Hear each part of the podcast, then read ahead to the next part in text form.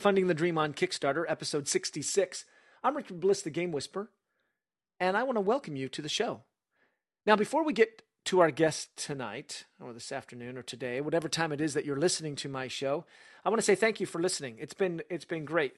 And I've gotten great feedback from some of the listeners. One of the things that we're planning to do is find a way to take each and every episode and transcribe it to text and put it on the web so that you as you listen, if you like what you hear, you're able to go out and actually uh, collect that information from my guest. Because I've had some great guests, whether whether we're talking about taxes on Kickstarter, manufacturing, printing, distribution, sales, marketing, legal, law, all of those things. Great guests have been on the show to talk about all the different aspects that Kickstarter brings. So those are, that's one of the projects you're going to see, one of the Kickstarter projects. We're also talking about looking at a way to bring together some of the top topics. You know, um, whenever you're doing a Kickstarter project, there's pre Kickstarter, Kickstarter, and post Kickstarter. Pre Kickstarter is all that work that you do beforehand, getting your f- group together, getting your video made. The Kickstarter itself is when you actually run the campaign, and then there's the post Kickstarter. And I'd like to do a series around the post Kickstarter. You're going to see me talking more and more about my guests about what happens after Kickstarter. And one of the things that you're probably going to see is I'm looking at creating a forum, an opportunity, a virtual uh, trade show, or even a conference, uh, a couple of conferences, one on the East Coast, one on the West Coast, to come together to talk about some of these post production Kickstarter. I've got the money. Now what? Okay, that's it for the introduction. I want to say thank you for listening. And now let's go to our guest. My guest this episode has been on the show before. He has had a successful campaign called Rise and I'd like to welcome back to the show Patrick Nickel. Patrick, thanks for being here. Hey, thanks for having us. I'm sorry that uh, Michael Coe, my business partner, the creator Rise, couldn't join us this evening. Fortunately, he's at his nine to five. No, no problem. And uh, just to be clear, you and uh, your um, co-creator are have founded a game called Crash Games. So uh, for those who who aren't aware, so Crash Games' first successful Kickstarter project and game was Rise, and you guys were quite successful with that, but it wasn't necessarily a smooth smooth ride, was it, on that first Kickstarter campaign? No, it wasn't exactly a, a smooth, a smooth rise.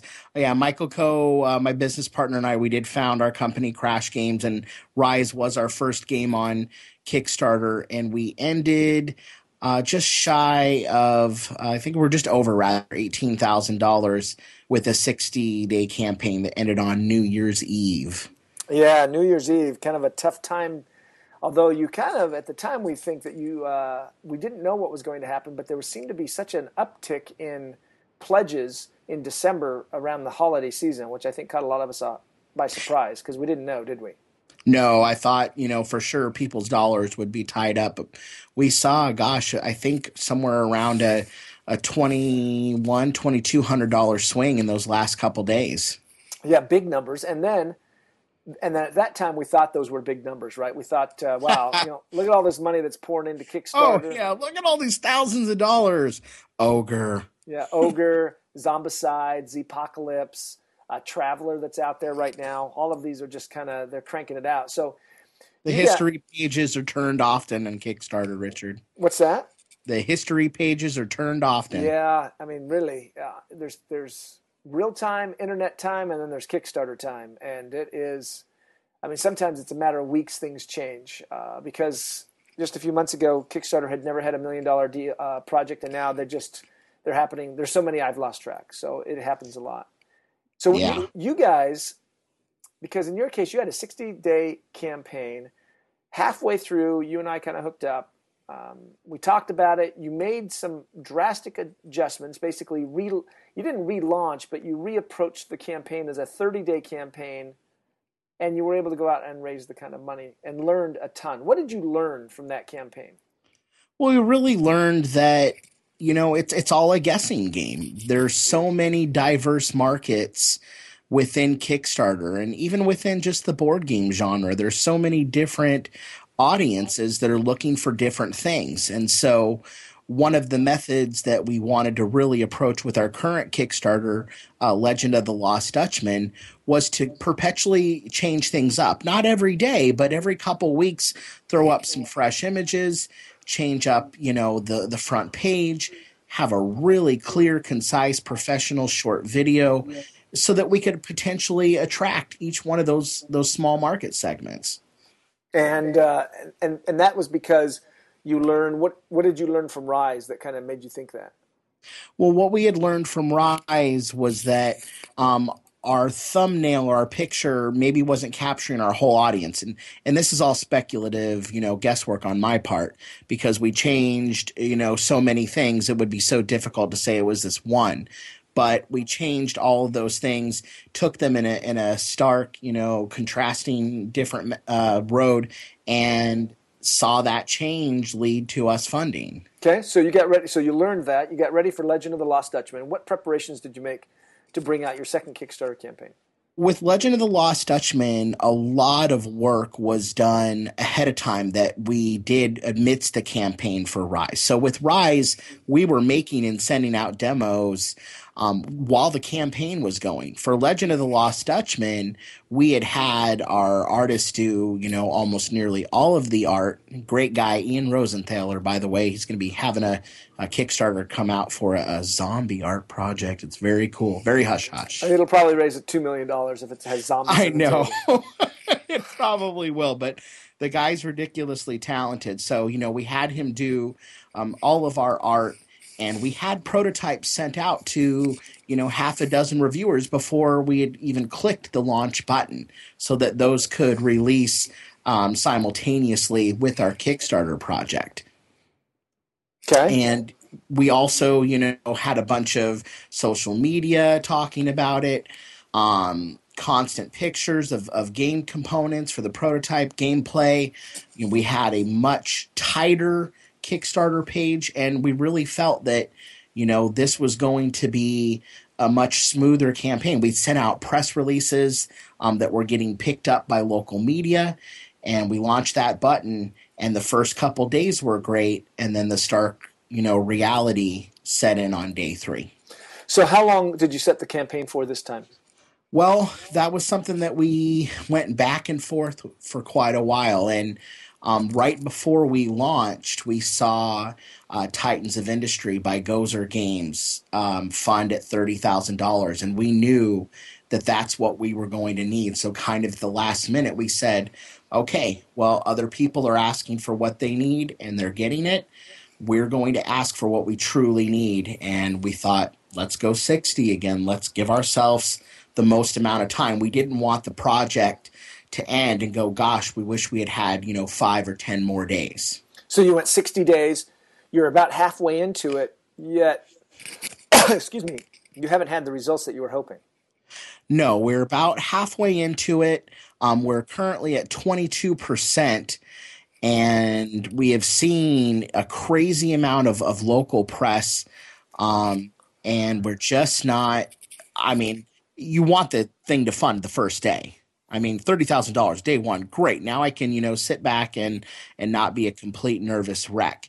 Um, but we wanted to the project to be able to fund over the sixty days that it needed to earn uh, five hundred dollars a day, and currently right now it's earning about two seventy seven according to uh, Adam's awesome work over at KickTraq.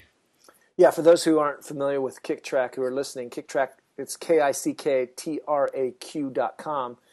Uh, Adam's uh, project there allows you to track a project that you like, keep track of it, and then also tell how many backers per day, how much revenue per day, and then also it has uh, some experimental stuff that I call it the the hurricane cone. It'll give you a projection based on trends of analysis of other projects similar to yours of where you're going to end up funding. Uh, it's not the first number you see at the top, the trending number. That's just that's just kind of a he's getting rid of that, but it's an so in your case, if we go look at KickTraq right now and look at this experimental cone, it says that the current rate that you're going, you're going to end up somewhere between ten and fifteen thousand dollars total on your project. That's what his hurricane cone says. Yeah, that's what his uh, little little homage to I think uh, the net with Sandra Bullock, the little pie symbol in the bottom left hand corner. I forgot to ask him if that's what it what it was supposed to be when I met up with him at uh, Origins. And Adam is just a great guy. I can't imagine the amount of work he puts into this site. He does. He puts a lot of work into. So the, the but the question is, Patrick, is that he's collected a tremendous amount of data, uh, two, three thousand different projects. He's tracking that data. He's projecting these numbers based on, um, okay, so past historical performance does not guarantee future, uh, you know, revenue, but it, the mm-hmm. indications are here that your project is is is tracking to, if you're lucky, fund at fifty percent when you get done. Yeah, he currently has it uh, trending at 56%. But, you know, as my wife, the uh, mathematician, tells me, trends are just that trends. If all of a sudden I wake up tomorrow and we start funding at $1,000 a day, uh, those trends change quite a bit. On the first day and the second day, uh, according to KickTraq, we were trending towards, I believe, $175,000 yeah, true. I slept good that night. Yeah, I um, bet. Well, now, now there's his there's his trending number, which is just taking what you have and that's an average. But then there's the the experimental projection cone isn't based on trends, but it's based on, from my understanding, it's based on data from other projects in a similar situation at a similar time with similar funding. Sure. And, and that and that one, because um, he's he's your trending says you're going to finish just around seventeen thousand, but his projection cone says that you're going to come in between 10 and 15, which is a pretty accurate number. Um, just a, you know, as a side note, he used this to project how much revenue and how many backers Pebble was going to get. Uh, the $10 million successful project, and he was probably the most accurate and was close enough that uh, that he got recognition from some analysts who had wanted to know what his projections were, and, and he nailed it pretty close. So, so my question I'm is, fuck the system, Richard. We're going to do it. Okay, so I'm going to ask you. All right, I appreciate the positive attitude here, but has the thought come to you that, hey, you know what? Retool this thing, pull it out, try it, start over, and try again. You know that seems to be it seems to be the trend going on on Kickstarter right now. The you know let's shut this down and let's let's redo it. And I could do that for the sake of doing it. But number one, things really aren't going to change. Michael uh, Coe and I have done our absolute best to put us in the best position that we can. There's no better time to fund this project than now. We're busting our humps every single day uh, to make things happen and to get awareness brought you know to this project we're out pounding the pavement uh, in our local community where this is a, a local thing and getting more awareness and and more recognition. I mean, tomorrow uh, we have a meeting with the the president of the Chamber of Commerce. You know, we have all sorts of things set up to make this happen, and I don't care how much math you want to put behind something. Never count a man when he's down, especially one that's as motivated as Michael and I are. Okay. All right. So uh, I'm going to jump through this microphone and shake you up, Richard. well, I appreciate, like I said, I appreciate your enthusiasm because um, that has a lot to do maintaining that uh, positive attitude and, and, getting it going. Well, the enthusiasm, you know, if I don't, if I can just jump in for a moment, doesn't just come from me wanting the project to fund. Uh, the enthusiasm for this game comes through our experience in with playing it with people. We had a very very great experience at Origins. The first night we were there, uh, we played it with a, a group of you know hardcore gamers, uh, including including rather Brian Lewis, the creator of Titans of Industry, and some of his friends. They had a phenomenal time. Uh, there's actually a picture up on our Board Game Geek page with them playing, but we also had a chance. Uh, to play with a couple kids. And, and this moment alone gives me the motivation to get this project to fund. Two kids by the name of Gabe and George uh, were there at Origins on a day pass, and they had um, brought their allowance to save up. And they were saving up for some Legos. They were going to buy some Legos with that money. And they came over. We had literally the best game of, of Legend of the Lost Dutchman that we'd ever played. And, you know, they'd gone off to experience more at the convention. And they had come back about an hour later. And the dad kind of pulled me over to the side and said, You know, I want to let you know uh, that my son Gabe is is taking his money that he'd been saving for Legos, and we're going to back your game. And I mm, struggled to maintain composure in the booth right there. I wanted to, you know, break down and cry because it was so touching to me that a, a nine year old kid who's all about instant gratification and that immediate payoff was willing to back our project because he had enjoyed the game that much and wait that long for something that's not even guaranteed to make it. Yeah, that's pretty cool. Very cool. Well, that's pretty cool. Now, because you've been out there, you've gotten good coverage, you've talked to a lot of different people. Uh, so, Patrick, what's happening? I'm not sure. You know, Kickstarter is is such an interesting beast, and there's so much information out there, and you could literally drive yourself crazy. You know, readjusting and adjusting based on these little pockets of info. For example, uh, one of the new statistics that Kickstarter started sharing um, after we launched was one day I went into the dashboard and I saw the project video plays button. And it lets you know how many people have watched your video and it lets you know how many let it finish. And I find that to be really interesting because that was one of the aspects that we feel we really nailed for this project. Uh, we hired a, a, professional by the name of Jim Miller. He's with the uh, Geek Associated Press, uh, New Mutiny Media. Phenomenal, phenomenal guy. Excellent equipment, excellent quality.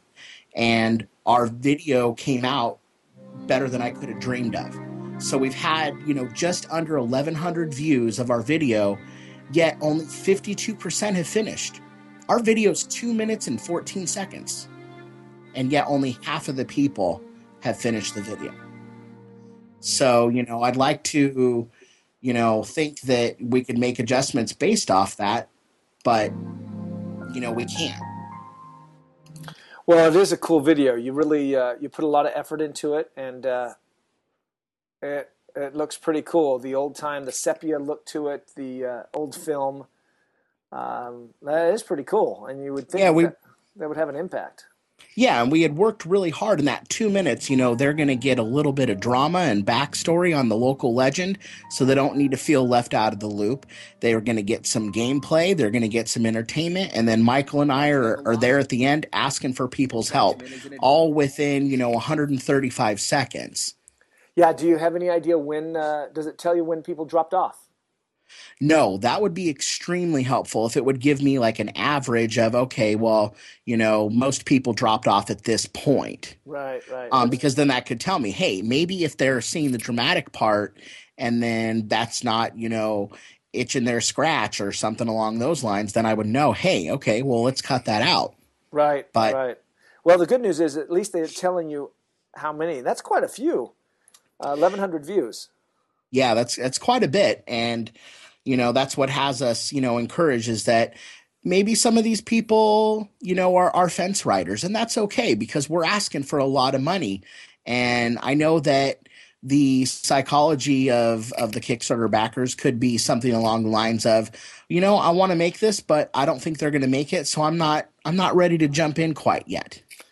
Sure. Well, here's hoping here's hoping that your enthusiasm and positive attitude gets you through, and uh, if not, that you uh, that if it doesn't make it, that you find a way to come back and maybe uh, retool it, find a different approach, and you find some success. We're just we're just about out of time, so I want to appreciate you uh, you being on the show with us. Yeah, thank you so much for the opportunity. And for some reason, you know, at the end of Lost Dutchman, whatever comes what may, we're gearing up for a release of a game called Paydirt by Tory Niemann, the creator of Alien Frontiers. It is a phenomenal game. People should be very excited about that. We are. Well, that sounds cool. So if people want to find Legend of the Lost Dutchman, you go out to Kickstarter, you type in Legend of the Lost Dutchman. It's by Crash Games. Uh, right now, they're sitting at about 22%, trying to get to that magic 30% to uh, kind of propel them to the end. They're about halfway. So if you get a chance. Yep, we're at about 24. I looked at it wrong. And also, people can go to crashgamesaz.com. The button right on the top of the page will take you to our Kickstarter page. Patrick, thank you very much for uh, being on the show. Thank you, Richard. Have a great night. You too. You've been listening to uh, Funding the Dream on Kickstarter. Our guest has been Patrick Nickel, who is the one of the co-founders of Crash Games, and the project has been Legend of the Lost Dutchman. And in this case, lessons learned and lessons still being learned. And so we appreciate Patrick being on the show. Hopefully, you've heard something that has been inspiring, and that you'll go out and fund your own dream. We certainly look for it. Thank you for listening. Take care.